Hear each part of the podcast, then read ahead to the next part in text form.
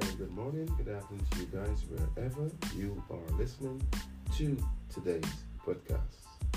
And today's episode is called Humble. We are in the depth of the Christmas season. Even the weather is feeling festive with snow, frost, and a minus 15 below to boot. But as we join the festive rush to get gifts and food, etc., let's humble ourselves for just one moment and look back at this year.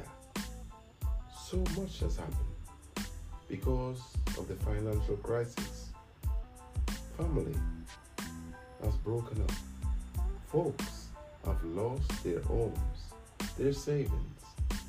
Some are now homeless destitute and is now living on handouts or on the cold street. Some have not made it, leaving an empty space in our hearts. But with that being said, we are still here.